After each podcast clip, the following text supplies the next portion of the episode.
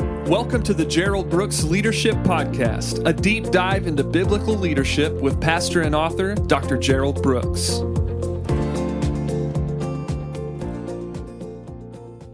Hi, this is Gerald Brooks. Thank you so much for joining me for another podcast. I want to thank you for getting word out about the podcast.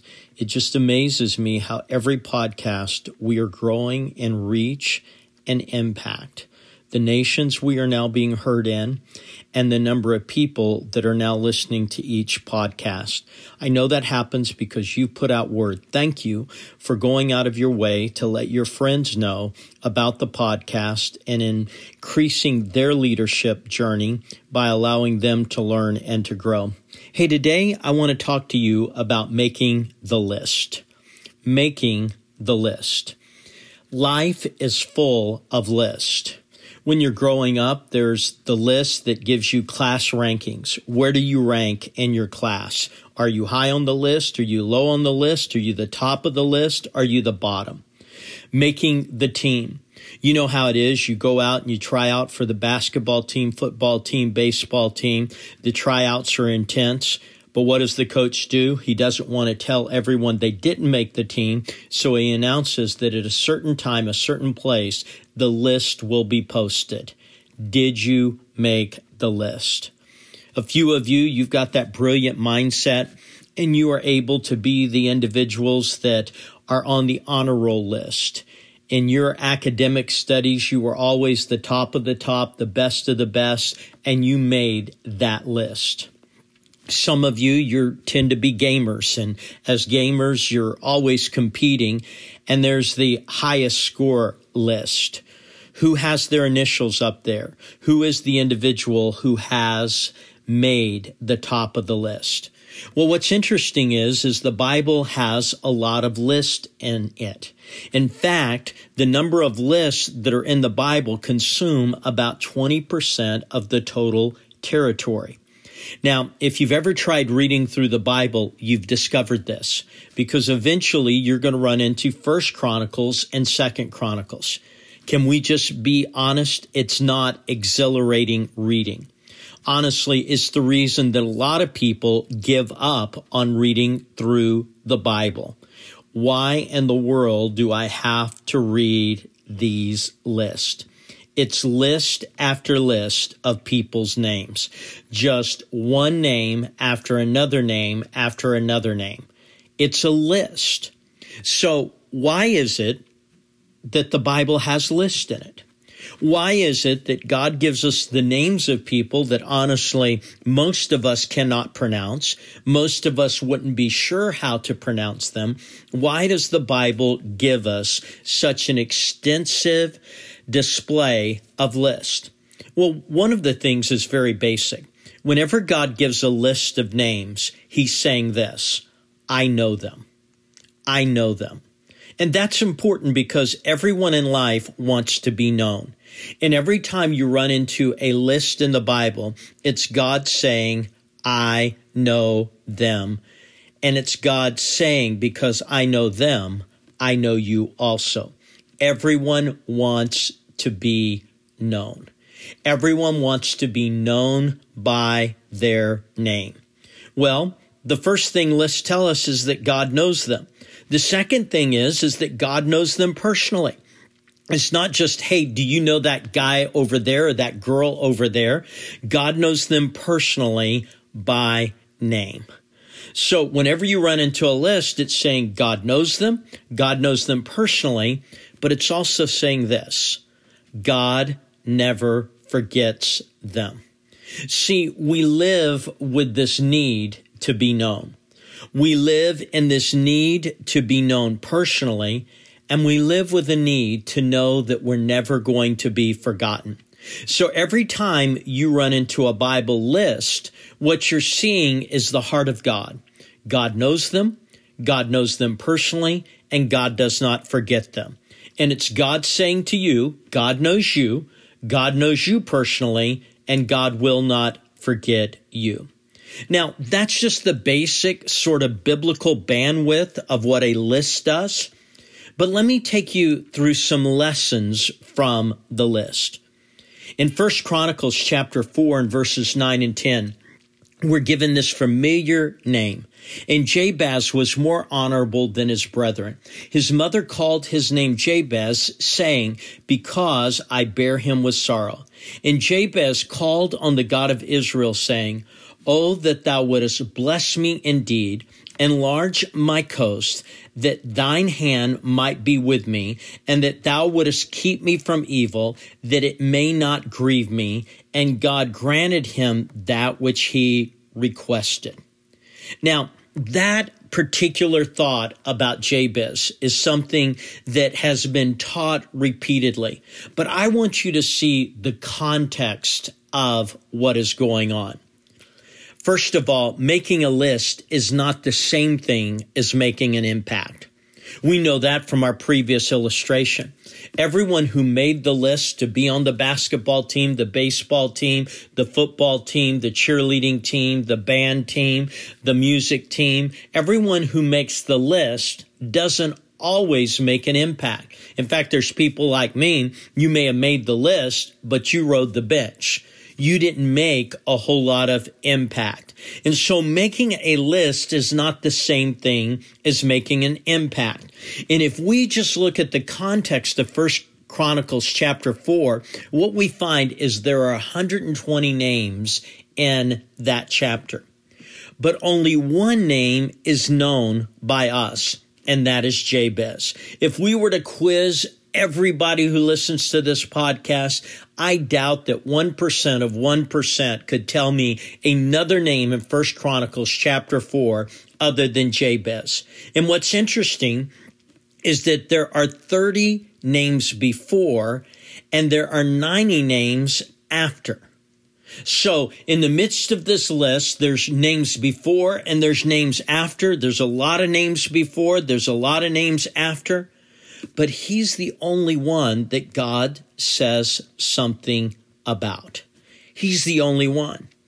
So what is it about him that he made the list, but he not only made the list, but he made an impact?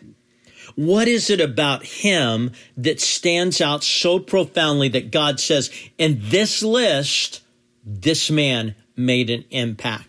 Because I don't know about you as a leader. I not only want to make a list for God, but I want to make an impact for God. I don't want to just be on the list. I want to make an impact. And so let's just begin to look at this. Now, the prayer of Jabez has been taught literally all over the world. Books have been written about the prayer of Jabez. But let's not overlook the obvious. And the obvious is this. If you're a leader, God notices your leadership when you lead in prayer. So if you're a leader, what God notices is people who lead in prayer. So let me just sort of dig down on this.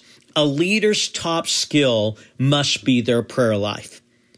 See, a leader can be weak in a lot of areas and still be a profound leader. But you cannot be a Bible leader. You cannot be a Christian leader. You cannot be an upper echelon church leader without having prayer as one of your top skills. See, you can be weak in some areas of life, but as a leader biblically, you cannot be weak in your prayer life. So let me drill down a little bit further on that. Leaders have to be better at talking to God than talking to anyone else. Have you ever run into somebody who could talk to everybody else and they could be friendly, they could create connection, but when they went home, they couldn't talk to their husband or wife. They couldn't talk to their kids. They were this flamboyant communicator who had the ability to openly grab the attention of people time and time again. But when they went home, the people that were most important were the people that they were least likely to communicate with. Well, let's take that over into the spirit realm. A leader's top skill must be their prayer life. And if you're going to be good at talking to someone, then you must be good at talking to God. That's who you were. Remember Moses. We've talked about him re- recently in another podcast, but Moses was an individual who said, I can't talk.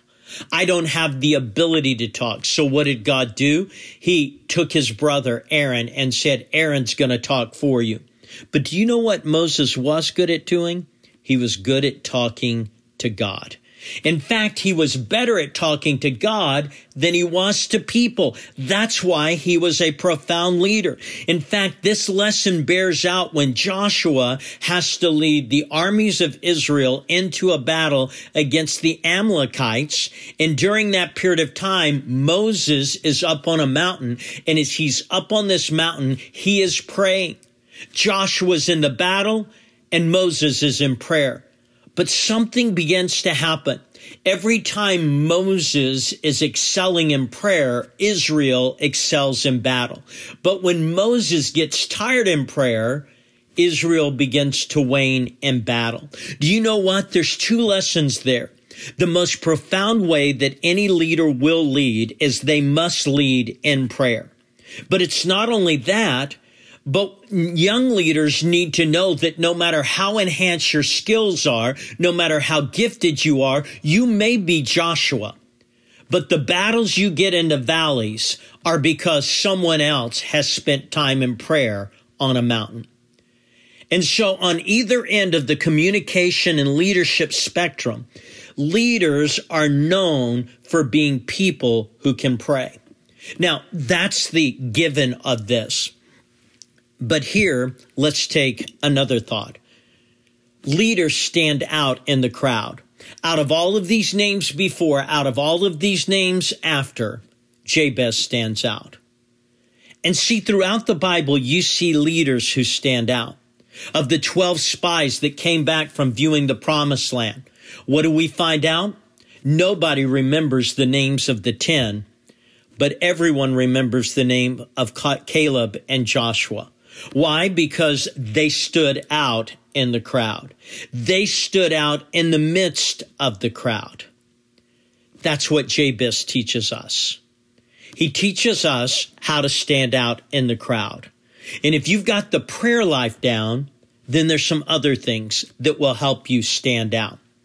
When we read the verses of First Chronicles chapter 4 verses 9 and 10, there's a series of little uh, bullet points that were given about Jabez. And these points about Jabez help us understand the nature of who we are to be. The first thing is, is that leaders live differently. See, if you're going to be a leader, you're going to live differently than other people. It's not that you're better than other people. It's not that you're more important than other people. It's just you live your life differently. There are things others do that you don't do. There are things others get to do that you will never get to do. There are time schedules others can keep that you as a leader will not be able to keep. And in the midst of that, what we find is this. It says that he lived honorably. He was honorable. He was a man who lived in such a way that people respected him. Now, if you're going to stand out in the crowd, it's not because you're the most charismatic individual. It's because you've learned to be respected by individuals. You do those things that others don't that create that respect level. It's not only that leaders live differently and that they're honorable, but leaders respond differently when it comes to sorrow. Now, that word sorrow is basically a reference to how Jabez's mom named him Jabez, that he was born with sorrows. What that tells us is that he was born during hard times. He was born during difficult times. But here's what you find about leaders. Leaders don't let difficulties and disappointments define them. See, even though he was born in a tough time, he rose to the top in his life. He stood out in the crowd. Why? Leaders don't let the difficulties in life become the boundaries of their life. Leaders don't let the disappointments in life become the boundaries in life. And as we've talked about before, leaders know how to metabolize pain. Those of you that are baseball fans, you'll recognize the name Cal Ripken. Cal Ripken played the most consecutive baseball games of anyone in the history of baseball. He showed up day after day, week after week, season after season, and he literally played consecutive games time and time and time again. He was asked one day, How is it that you're able to play day after day? And he says, You can only play day after day if you've learned how to play hurt. Now, the truth of the matter is, is that leaders experience pain. Pain in their life, pain in other people's lives, they experience pain. But what leaders do is they metabolize it differently. They're able to take pain and not let it become the defining issue in their life. And I've written a whole book on this, Understanding Your Pain Threshold understanding what it means when your pain threshold is different than your wife's or your husband's pain threshold. How is it that you grow your pain threshold? All of those things are in that book. But leaders don't let difficulties or disappointments define them. It's not only that leaders live differently, they're honorable, leaders respond differently in the midst of sorrow and difficulty, but leaders pray differently. See, one of the things that you see is that most people who pray are praying about a problem. They're not praying about potential. They're praying about the past. They're not praying about tomorrow. They're praying about outward. They're not praying about inward. And see, leaders pray differently. And Jabez's prayer was not about pain, difficulty, or disappointment. It was about growth. Enlarge our borders. It's interesting in the Old Testament, we have three primary examples of growth. Abraham, when God took him out and said, Look at the stars above, look at the sand below, look at them, and I'm going to do something bigger than this. The first thing that people who grow have in common is they're like Abraham, they see bigger. The second thing is like Jabez, they pray bigger. The third thing is like Isaiah when he said, Oh, barren, lengthen the cord of your tents. They plan bigger. See, people who are leaders see bigger, pray bigger, and plan bigger. So in here, leaders live differently. They're honorable. Leaders respond differently to difficulty. Leaders pray differently. They pray prayers of growth and expansion. And leaders walk differently. Keep me from evil. See, as a leader, there are things we've got to avoid. We don't play around with them. We don't get close to them. We're not in the midst of them. We're sitting there and we're saying, hey, we're going to be people who are going to walk a distance from evil. So keep me from evil. Don't let me fall into traps that are easy to fall into. Don't let me succumb to things that maybe I'm prone to succumb to. Leaders live differently. Leaders respond differently. Leaders pray differently. Leaders walk differently. And leaders process differently. He says, Keep me from evil that I might not grieve. Now, that word grieve is basically that I don't get into problems. And what he's saying is, is that I want to process problems differently. I want to be an individual that looks at life differently. So what we find out about making the list is making the list doesn't mean that you've made an impact. But if you make the list, you can make an impact. But making an impact means if you're a leader, you're going to lead in prayer. And if you're a leader, you're going to stand out in the crowd. And you're going to stand out because you'll live differently, respond differently, pray differently, walk differently, and process differently. That's how you not only make the list, but you make an impact. Thank you so much for joining me for this podcast. I do want to mention a book, Snapshots of Faith. It is a book literally taken from Hebrews chapter 11. It deals with the three dimensions of faith. It deals with triumphant faith. It deals with uh, transcending faith and it deals with transforming faith. And all three of those types of faith are highlighted in Hebrews chapter 11. It deals with the sequencing of faith. The very first example, by faith, Abel offered. It deals with faith as first and foremost an act of worship. And then it says, by faith, Enoch walked. See, if you're worshiping, it'll show up in how you walk. And then by faith, Noah, he was a witness. Do you get the sequence?